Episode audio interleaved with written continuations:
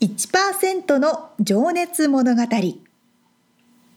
海外に住んでいる日本人は日本人総数のわずかに1%この番組では海外進出や起業を果たしたビジネスオーナーや経営者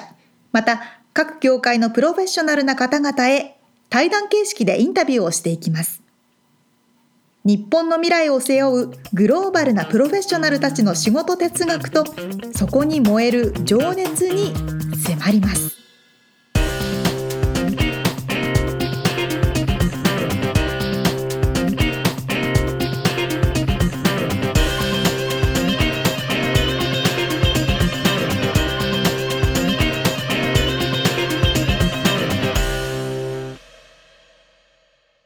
こんにちはこんにちは。 1%の情熱物語第56回ですよし。自分に気合を入れましたあのーまたちょっと日本つながりなんですけどあこの前日本に一時帰国した時にねあ、うん。あ今回これ使ってよかったっていうのがはい。私羽田に着羽田初帰りみたいな羽田帰りうん。だったんですようん。で羽田空港でうん。ポケット w i f i を借りたんですよああ、はいはい。あれがそねう着いた時に。そうそう羽田空港で借りれる w i f i があって、うん。羽田空港で借りて帰りはその同じところにうん。返すみたいな、はいはいはもうね日本ってなかなか w i f i つながるところが多くないから、い。うん。すっごい便利で、でアンリミテッド、うん制限なしのやつにしたんうでん。すよ、うん。だからもうずっとつけっぱなしで、うんいつでも w i f i 使えるみたいなでもあれの問題はあれのもバッテリーがなくなるってことじゃない。それなくならなかっあでもね一日うんあそう多分どんどん進化してるた。あ、のそかうななんだ。 そうか、俺も昔。バッテリーがなくなっちゃうから、それをつけては消してはして。今嘘使うともうこれ持たねえなって考え てたけどあ一日大丈夫うんへえ私も前に借りた時の w i f i はなんかうまく機能しなかったりしたんですけど多分やっぱ進化してるまあ便利ですけど、まあ、逆に言うとだから日本は w i f i 使えるとこが少なかったりするよね少ないなんだかねこんな話したような記憶がしましたねあのあるあるけど、そのアメリカは基本スタバとかに入ればどこでも w i f i 使えるので、うんでもやっぱりあのもしずっと使いたいのであればその、まあねうん、ロサンゼルスの空港とかでも借りれるだろうし、うん、日本から持ってくるパターンもありますよねありますねやっぱそういうのあるとすごい便利かなって思いますそうそうそう、ですよねまあ、ないともないと生活していけないかなそううだって電話持ってないからさ LINE でやり取りじゃんそ友達とかうはそうそうそうそううんだから電話番号知らないしねそう確かにねあれないと無理だよね。本当本当無理なんですまあまあそんなちょっとちっちゃい話でしたけれど、はさて本編の方に入っていきたいと思います、い。道大和さんのインタビューの最終回となりましたはい。前回までねハリウッドで大暴れをした。まあ今からねでもそのまた藤山一番で、はいそこを狙ってるんですけども、うんあの今からまたどうやって活躍していかれるかというかそのビジョンですね。と、えー若い世代に向けたメッセージなんかも聞いてますので、はいぜひお楽しみください。どうぞ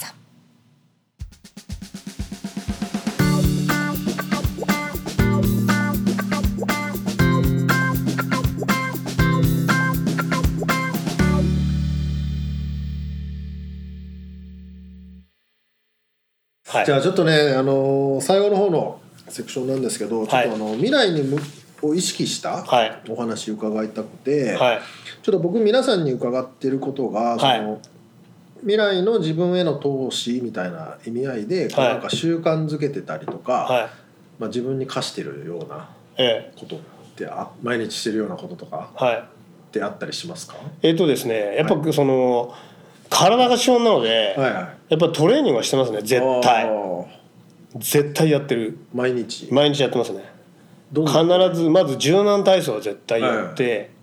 あとウエイトを週3回やってウェイトってだから重たいウエイトトレーニング、はい、ウエイトトレーニングやって、はいうん、でえーっとまあ稽古やればそれ自分のトレーニングもなるので、うんうんでそこら辺は気をつけてやってますようね。ーんうん、だからやっぱりね僕の年齢になるとこう体型とかも崩れてくるんですけど、うんでも教えるやつがお腹出てどうすんだよみたいな、うんいやでもね皆さんちょっと見れないかもしれないけど本当にシュッと締まって、はこう筋肉っていう感じの、 いはい、でそこは一応あのプライドモットですね、なるほど、うん、あの体の体型はきちっと、うんうん、あのいつでもまた戻れますよっていうもういつでもじゃあ中に入れるぞいつでも入れますよっていう、うんことは絶対にうやってますねんねトレーニングは素晴らしいですよねでもいやいやいやあの当たり前です 当たり前当然ですなるほどはいありがとうございますじゃあ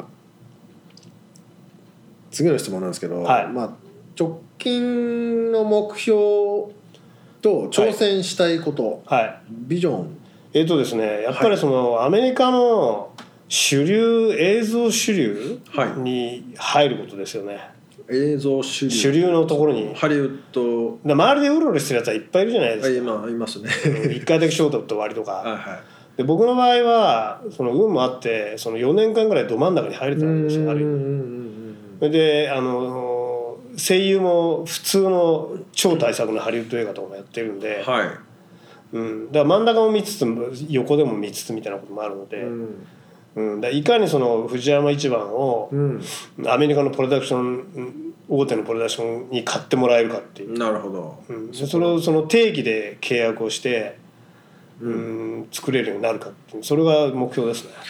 あそうかじゃあまあその資金が定期定期的っていうかそのステーブルに入ってきてそう制制作バジェットとかもほらはいはいはい向こうが払ってみたいな、なるほどなるほどううん、でうちのプロダクションを作るなり、うんそれが今の目標ですね。うーんういやーそれは大きいっすよねん、いやでも前やってたことだから、うん前はスタッフでやってたじゃないですか。いやでも本当先ほどおっしゃったようにもうその周りにいる人はもう腐るほどいるじゃないですいかますね。そのいます ねそこを狙ってる人たちっていうのは、うん、でも僕の場合は特撮ヒーローなので、はいすっごい個性的なんですよああちる意ょっと味まあある意味にに誰もいないしできないしみたいななそうかそうかできないですよね、できないですよそうできないし俺の大好きなことなのでうんでそこにやっぱりその撮影ありきじゃなくて、うんうん、撮りたいショットありきみたいなうんでそのためにやっぱ CG がまず絶対あって、でもそのライブアクションも絶対あってみたいな、ううんんそれはまだ誰もできないしやってやってないので、でそこに部があってみたいな、武士道の部ですねそう今までそのショーとかねやってきていらっしゃると思うんですけど、その子供たちの反応っつうのはどうですか手応えいやいいですよ、うんううんん、いやでもやっぱり見る人は僕もちょっとちょっと年齢層ね下げすぎたんですけど、うち今40万ビューぐらいなんですよはいあのーウェビソードは、ああはははうん、やっぱり100万いかないとダメなんですよねうんうんうん基本的にはだから1ミリオンビューいあってそこにやっぱ価値が生まれるんで、うんうんでも随分更新してないんで、うんうん、やっぱりそこまでいかないとダメなんですけど、うんまあまずやっぱクオリティを上げること、うん、で一応業界ではその業界の中ではしやっぱり相当知られてはいるんでうんそれをいかにそのね、うんうん、スタジオに認識させるかっていうはそこですねいうんまあそこはちょっとじゃあビジネス的なはアプローチも必要だっていうことですい、よね、うん、てかやっぱクオリティですよねあの世界あやっぱりまあ何でもそうですけーど、ううんんでクオリティとやっぱりそのビジネスアプローチもあるので、うんまあ、別にアプローチってね住んでるか住んでないかっていうのも大きいし、うんあとある程度英語ができるかっていうこともあるので、うんうん、だからいくつかのそのハードルはクリアしてるんでなるほどねうんあとはもうもうククオリティとうんあとはいいそのものを作るっていうことですねいいものを作るっていうのと、うんあとはそのなんていうのかなうーんまあ俺はあんま言いたくないんですけどその持って生まれたものみたいなうんタイミングとかうんやっぱそのかっちりしたタイミングってあるんですよね絶対時代の流れみたいな時代の流れっていうかこう自分が「あここか!」みたいなあだかーら自分で言うとやっぱりねその何県友会に拾われた時とか、はいはいはうん、あの小学館に拾われてた時といか、はいうんまあ拾われたのか出会ったのか分かんないですけうど、んでアメリカにき取れてい来れて永住権ってなかなか取れないじゃないですか、そうですねいやもうみんな本当に苦労してますから、そう、んでも僕の場合は運,、まあ、運があったのか、は取らせていただいて、はいでまあ「仮面ライダー」のオーディションに出会えて、うん、ハリウッドでそうそうそうそううんそういうこうなんかねそのそれ今思い出すとなんかねこうハマってるんですよねうんタイミングがタイミングなんなんかうん空気がうんガッて。だからこっちでその藤山一番もプロダクション組んだ時もなかなかそうできないじゃないですかそんなこといや今思えばあー大変だと思いますよお金もかかるし、ねえでもやっぱそういう時になんか例えばそのヒーローものやんないっていう声かけてくれてる人がいたりとか,、はいはうん、だからバジェットはうちの方で当然作ったりするいんですけうどんなんかねハマってるんですよねなるほどハマった時にそういうジャンプボードがあってバーンっていけてみたいなブレイクスルーすうるんタイミンブグレイがクすどるっかにある、うんまでいかないですけど、うんその自分がやりたいことができた、うんうん、タイミングが当然あるんですよそれはなんか前兆っていうかなんかあのかん予兆みたいなのはあるんですかそろそろ来るぞこれみたいなあーあんじゃないですかねおーでもねあるっていうことの あの、まあ、何でもどこのビジネスも皆さんそうだと思うんですけど、はいはいやっぱ続けないと続けてないとダメなんですよねあーゲットレディーじゃないとはいはいはい、いつでもチャンスをつかめる体制を整えておかな状態じいゃないと、うんそうだからライダーのオーディションを受かった時、まあ、あれは相当でかい僕にとっての人生の岐路だったと思うんですけど、うんやっぱライダーやってましたっていうのがああったのと、あとやっぱねやっぱその時もねあのバカはバカなりに頭使ってん ですよで俺もその時に、はすごい競争率だと思ったんではいわざと背広で行ったんですよあオーディションにオーディションョで背広着てうんネクタイ締めて、うんあのこの業界でトンボを切るっていうんですけど、うん俺ライダーやってましたっつって、うんで英語もできないわけですよ当時は、うんうん今だったらあれですけどねその下手な英語でネクタイ締めて、うんうんトンボ切ったんですよ空中回転やったんですよ、あーそういう狭い空間で。トンボを切れてこの前中そうですそうです前中か、はいそうそうくるっと回るやつそうそうそうそうでうん歌舞伎の世界で音を立てて落ち落ちちゃいけないみたいうんうんうんなであれ当然やるわけですよでっていうことは音をししないようにくるっとく回るるっと回って着地するみたいなおうおうでそれをねジャージ着てったおうらうんうんまあや誰りでもできるように見えるやりそうだなとやりそうだなとあでわざと僕はその時にない頭を絞ってはあ背広着てったはあで背広着てトンボ切ってちっちゃい空間でだかはいはいはらすごく見えるじゃないですいかはでそれをやったいはいええそれはインパクトありますねと思いますしかもアジアだそうえい下手くそな英 語でまあこいつ本当にやってそうだなみたいななんだこいつはみたいなね、うん、何でもやりますとか言ってるしみたいな、うん、だからやっぱそういうなんか、うん、あの冗談みたいな、うんうん、発想だから藤山一番もそうなんだけど、ベタで藤山一番、ありかよって言ったじゃないですか, 、うん、だからわざとこまんあな一見ねそうですね国旗があってみたいなうんうん今だったら大変だぜみたいなうんでもね僕はそれは逆だと思って逆にいいと思っていて、そうそうそじゃあもうあえてそこ狙ってるんだってことですねううんだから空気感でしょうね、多分ねこの王道というかなんというかうーんでもなんかなんとなくおっしゃってることは分かりますねもう行っちゃえみたいなその気分にもななるというか、うんだねあんまね今の人たちって、うん頭いいんですよすっげえ、はいはいはいはいで頭いいと実は何もできないんですよ、うんきっとまあ、いろんなことを先に考えすぎちゃうそうだっていやこれ、れやったら、うん、給料減るなとかう、んうんうん、これやったら食いっぱぐれちゃうなって思うじゃないですか、でそれはその通りなんですようんうんでも俺そんなこと言ってたら、うんうんあの俺100回ぐらい食いっぱぐれてま すからはっきり言って、うんでもうんそういうリスクを取らないと、はいそのエキサイティエキサイティングな人生ってあ歩めないと思うんですよね、うんで俺だってそんなこと言ったって、うん何言ってんだよって話で、うんのたれジムかもしんないですよそれは分かんない、うんでもそんなこと言ったらね何にもできないじゃんっていう世界でそれはもう武士道じゃねえぞっていうことですかねいやあかんないいや でもあれですよだから俺ある意味何僕は友達に言われましたけど、はいお前今死んだらあいつは散々好きなことやって本当に幸せな人 生だったと言われると思うよって言われましたけどそうかもしんねえなみたいなだかあだってね自分がね体あんまちっちゃくって、ううんん運動神経鈍くって、うんでもライダーが好きで、うんライダーのアクションをやって、うんでライダーに慣れてそのハリウッドで働いて、ねでねその自分でヒーローを作ってうんはで片やそのねその型の学校をやっいて、うんでアメリカ人と接してみたいな、うんだから俺はこのアメリカに来て絶対にまずやらないと思ったのはその日本人社会だけと付き合うのだけはやめようと思ってて,、思っていてうんやっぱりここに来たら便利だから、うんうんどうしても日本人だけとしか付き合わないじゃないですか、まあ、特にロサンゼルスロスは特に、まあ東京24区ですからそうですねで俺はそれじゃ全然意味がないと思っていて、うんうん、だからやっぱりアメリカ人とまず付き合うっていうのがまず基本だと思っていて、その日本社会も当然大切ですけど、僕の背骨ですから、うんそれはそれこれはこれ、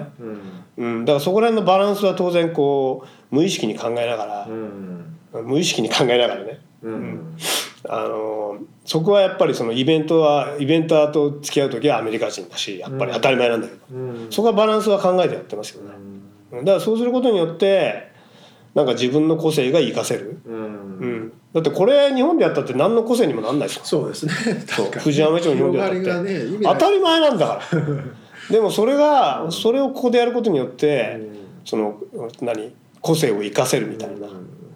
うんうん、そういう流れをこう作って意図的に作ってますよね、こうまあ新しい道を切り開いている感じなんですかねうん、だからその友達が言って言ってたあれだけですけど、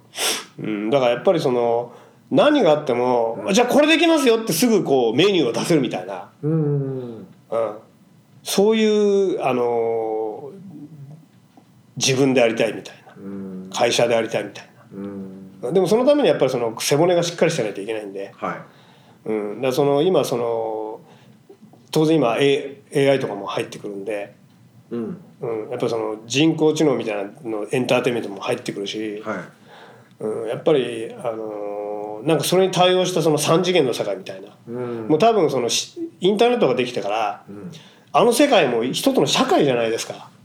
あネット空間ねネット空間はいはいはい我々のもう欠かせないそうですね社会だかなんらならそっちに使ってる時の方がな時間長いんじゃないかぐらいそうそうそうそうそうそうそう電脳社会なので、だかは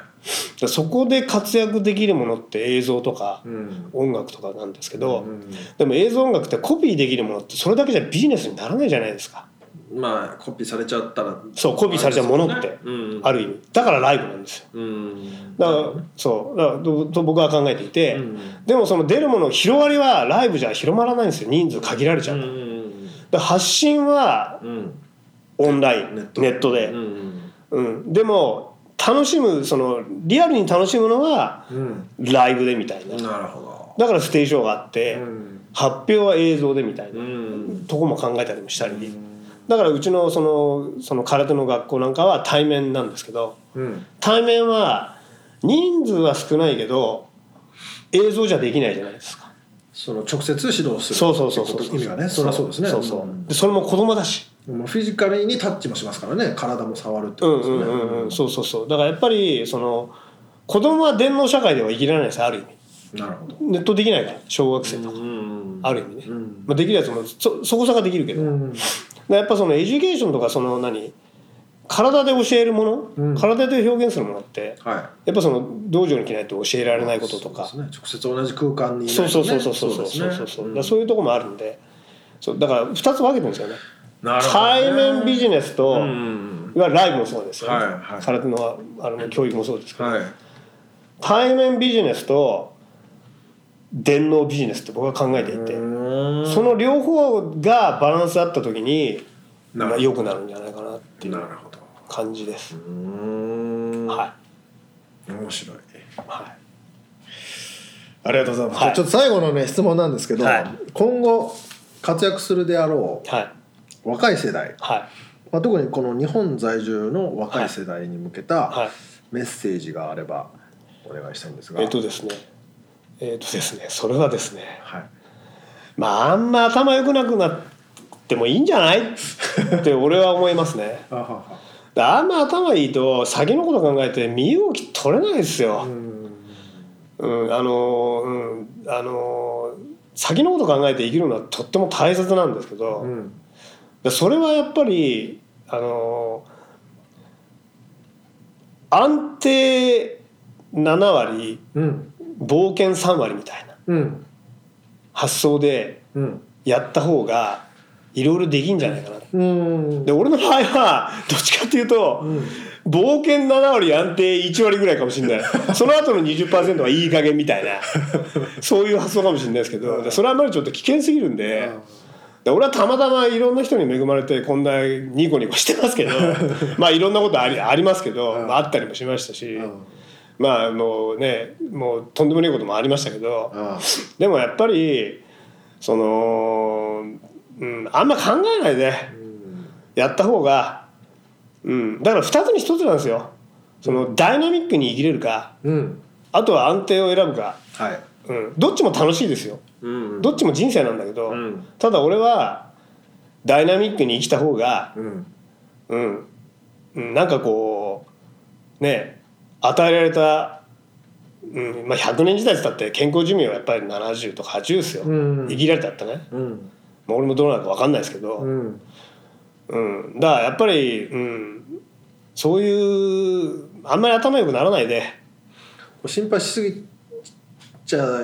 そうそうそうそよくう、ないよってことですかねうんうん、やっぱりそのエキサイティングな人生を選選んだ方が、ん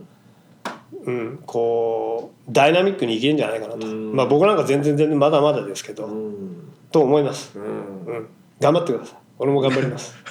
はい まだじゃあねそうみちさんもまだまだこう走ってもらう全然全然ダメですあの全然全然足りないで す今からねハリウッドのど真ん中に藤山一番をそうです乗せないといけない、うんはい、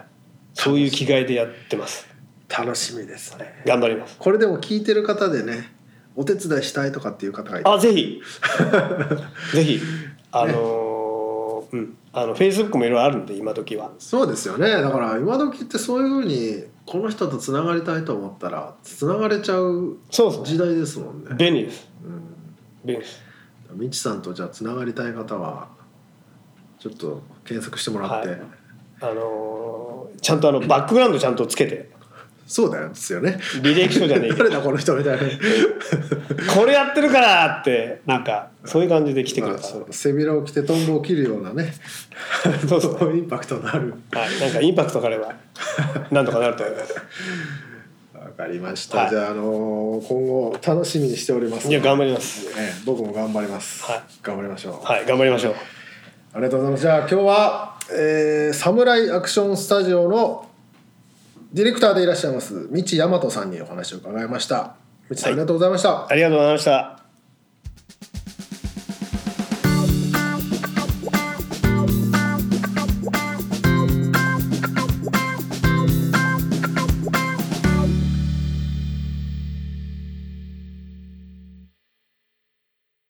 リスクを取らないとエキサイティングな人生は送れない、まさにその言葉通りの人生を送ってらっしゃる 超エキサイティングしてますよねね面白い人面そうなんかもうすっきりしましたもん話聞いてなかなかねいないですねねすごい背広を着てトンボを切る、えいやー勢いがありますちょっとね見てみたいよねその場面なんかでも想像できますけどねいやー本当なんだろうあの頭が良すぎるとうんがんじがらめになっちゃうみたいな話あったじゃないですか、結構こうやっぱ考えることがうん多くなりがちかなみたいなのそうですよねまあちょっとビジネスをやっててもねまあこうやっぱりその卓上の理理論といいますか、はいはいはい頭でこねくり回していけると思っても全然現場では違うことが起こるんだりします、そうですよねだから本当にやってみないと分かんないっつうかなんつうかまあ ありきたりな話になっちゃうけ ど、うんいや本当ですね、まあそれをでもじ地で言ってるのが みちさんな感じですすね。ごい伝わってき ますよね面白いこれからでも行くかもしれないですよ藤だっ山て一まだ番まだっておっしゃってましたからね、ハリウッドでね藤山一番が活躍する日いがやー楽しみですね。山梨出身の沙織ちゃんとしてはね藤山ってやっぱり あのマウント富士世界にね。ね誇りですからね、そうですよ。まあ、日本人みんなにとってもそ誇うりそうそうですけそどうそう。ねいやーこれからの活躍にねはい本当に期待しております。はい楽しみにしておりますありがとうございました。はい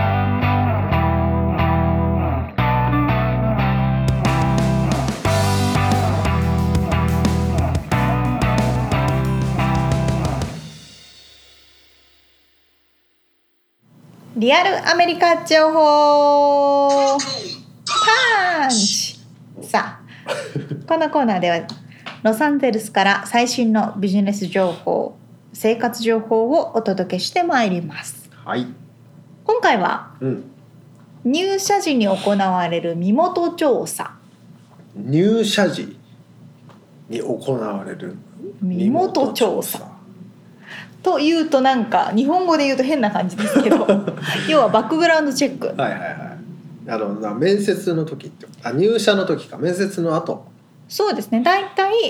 会社に入るっていうふうに契約を交わす時に行われるんですけど、元調査ね、なんか日本語でバックグラウンドチェックなんて言うんだろうなと思ったら日本身元調査って出てきたんですけど、うんうんうんそうするとなんか超怪しいですよ探偵ね。さんが出てきそうだよねそうそうそうそう日本ってあんまり多くなくない多くないですよね。まあ、その身元ど何をもって身元調査と呼ぶかだけど、うんうんうん、例えば、まあ、アメリカの場合はそのバックグラウンド、バックグラウンドチェックというものが入社をする時に行われるケースが多くてうん大体統計的には70%くらいの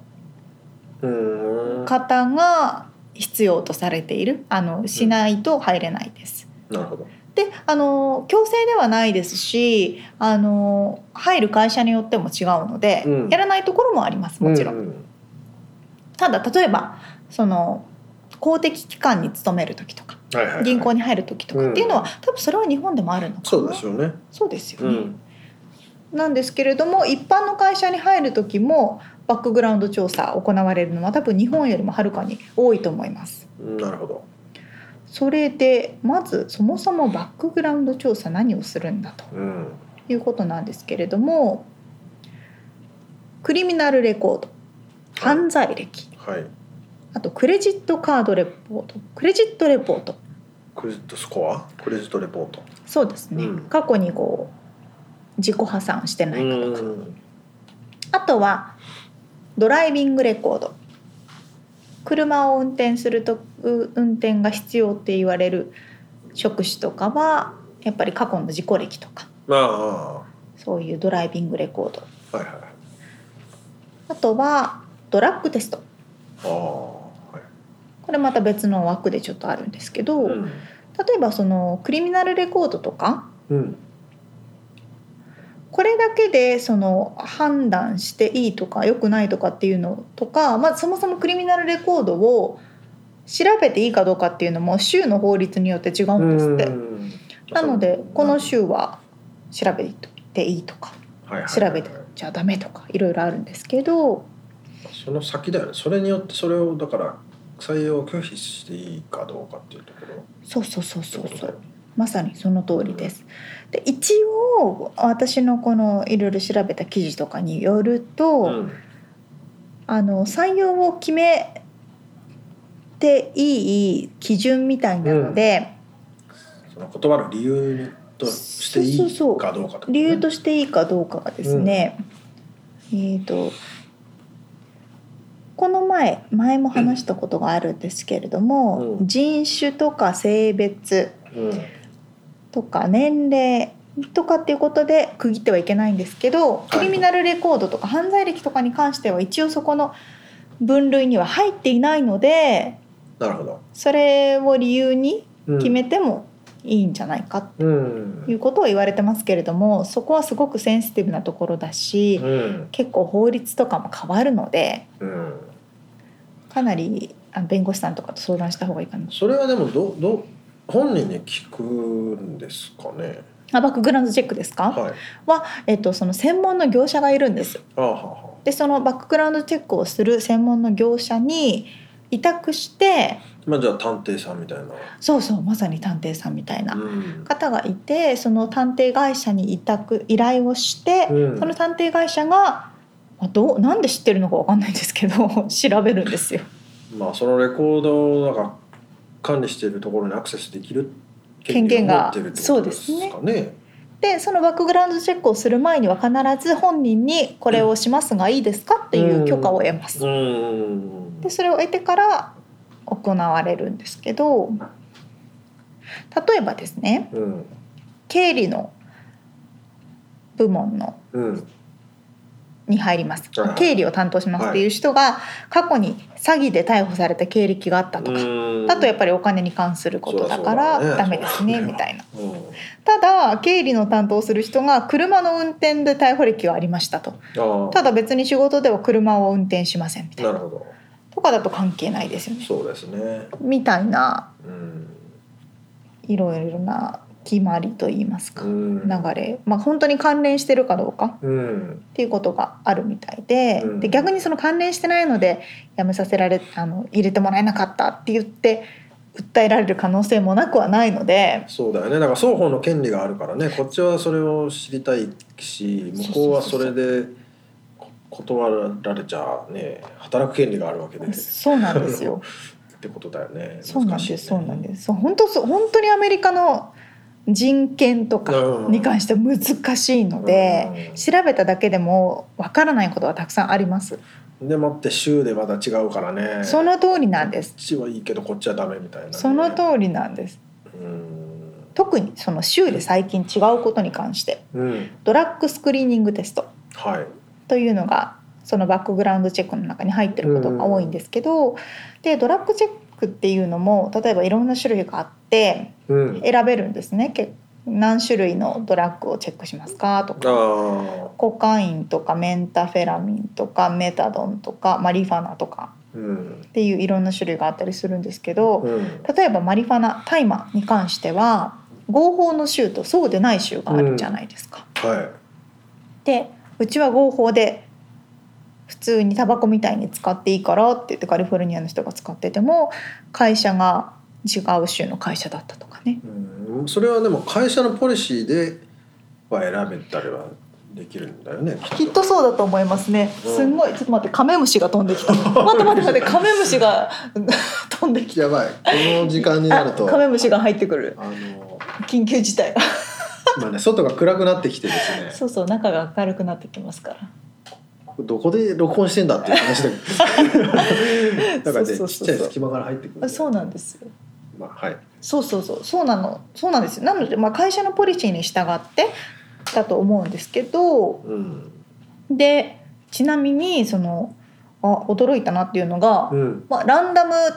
チェックでその今は入社する時に行うドラッグスクリーニングテストの話をしたんですけどはい入社した後でもああはいはいはい特に今日本ではあんまりドラッグテストは行われないと思いますけれども、まあアルコールテストはねあるけど、うんドラッグテストっていうのは結構入社後の普通の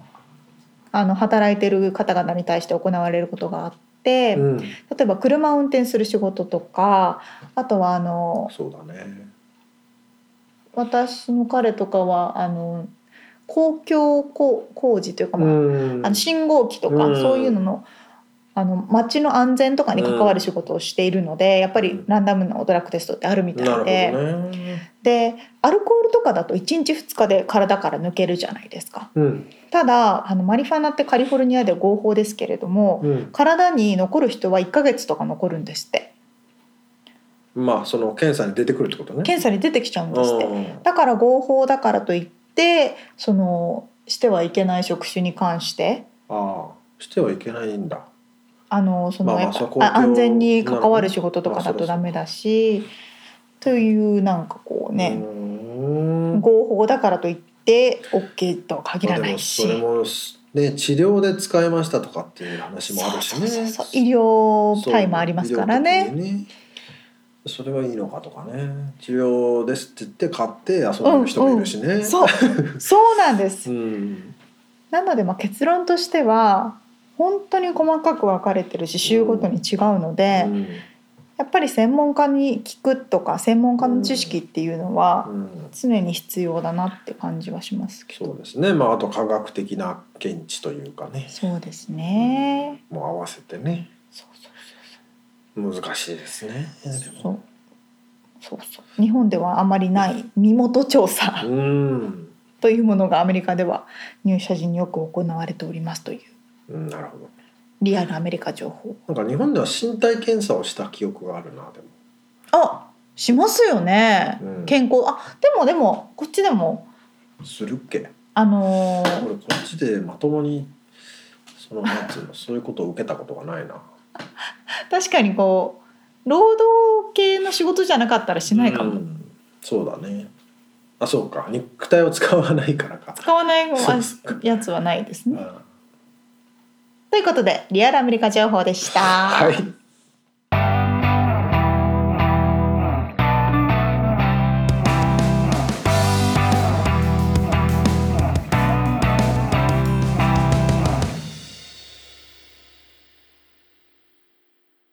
締めの質問コーナーです。はい今私たちの録音しているスタジオのちょっと頭上にカメムシがちらほら飛んでおるんですけれども、終わりますなどこです？いないいなくなっちゃった。さっきのやあつ。そこいるあそこいえるやだやだ。みつさん、虫は好きですか？虫嫌いになったなあ、ちっちゃい頃はやっぱり好きでし小学た。校の頃は好きでした何飼ってました？いやか普通のカブトムシとあかあ。カナブンカナブン飼出ったてたかかなカナブン男の子好きですよね。まああとあと釣りに行く時にさこうミミズをさああー、餌そにうするからさか。あのうちは畑があったからあ、自分で取ってミミズを？そうそうそうえ、そうなんだ。とかまあクモいじくったりとかね超無理。イモムシあのサナギあなんだっあ。けあれ 木にぶら下がってるやつさなぎ？あれを分解したりとか、やめてー、マジ無理。じゃあでも小学校の時やったじゃんねうん、でも私もね、折り紙をさかなんていうのかな蚕じゃなくてうんうんうん虫うん、うん、につけてさそれを巣にするみたそいうな。そうそうそう綺麗へーなカラフルな巣ができますみたいなへえ。沙織ちゃんはでも今言われて思い出したんですけど、うん私も小学校の時めっちゃイモムシ家の中で飼って あの庭にみかんの木があったのであああるので山梨の方の家はうんそこにつくね青虫はあのアゲハチョウになる前のは青いはい虫はい緑色なんですよい、うん、で孵化する前はトゲトゲしてるんですけはいど孵化孵化するというか、うあの脱皮するとツルツルになるのでああ頭とか撫でてってへでいっえぱい脱走するの家の中でうわもう やだね家族は嫌でしいやもうかいつしかちょっと気持ち悪くなったよねなんでですかねちっちゃい頃はね、うん、気にしないんだけどねいやあと毛虫をさわざと取ってきてさ、うんうん女の子に「いやー」とかっつっていたずらで「キャー」っつって逃げるのを楽しむみたいな悪ガキそうその毛虫をね口の中に入れるやつがいたんだよ人何それもうアホやめでてみんなが「うえー」っていうのを楽しんでるアホだよねそうだねちっちゃい頃はね虫とお友達だったのねじゃあでもさあの虫のあの今なんかあるじゃんねカードゲームじゃなくてあのなんやべ思い出せないとでもポケモンも虫ですよそうだよね、うんそういうのキャタピーみたいなああいうのあったら楽しいし興味持つよね、持ちますうね、ん、いやでも虫の世界深いですよ本当にファーブル昆虫記とかうん、めちゃくちゃ面白いよ今ダメだ今もうあのあのカメムシが気になってしょうがない そっかちょっじゃあと締めましょう締かめましょう さあ今回ではい道山とさんのインタビューが終了となりました、面白かったです面ね白か今回もっねた、次はまた新しい方のインタビューですねはい。お楽しみに。まだ決まってないです。まあ面白い方が出てくるのだと思っておりますが はい。ということでちょっとカメムシも気になるので、はい今回はこの辺でうんまた来週じゃあねー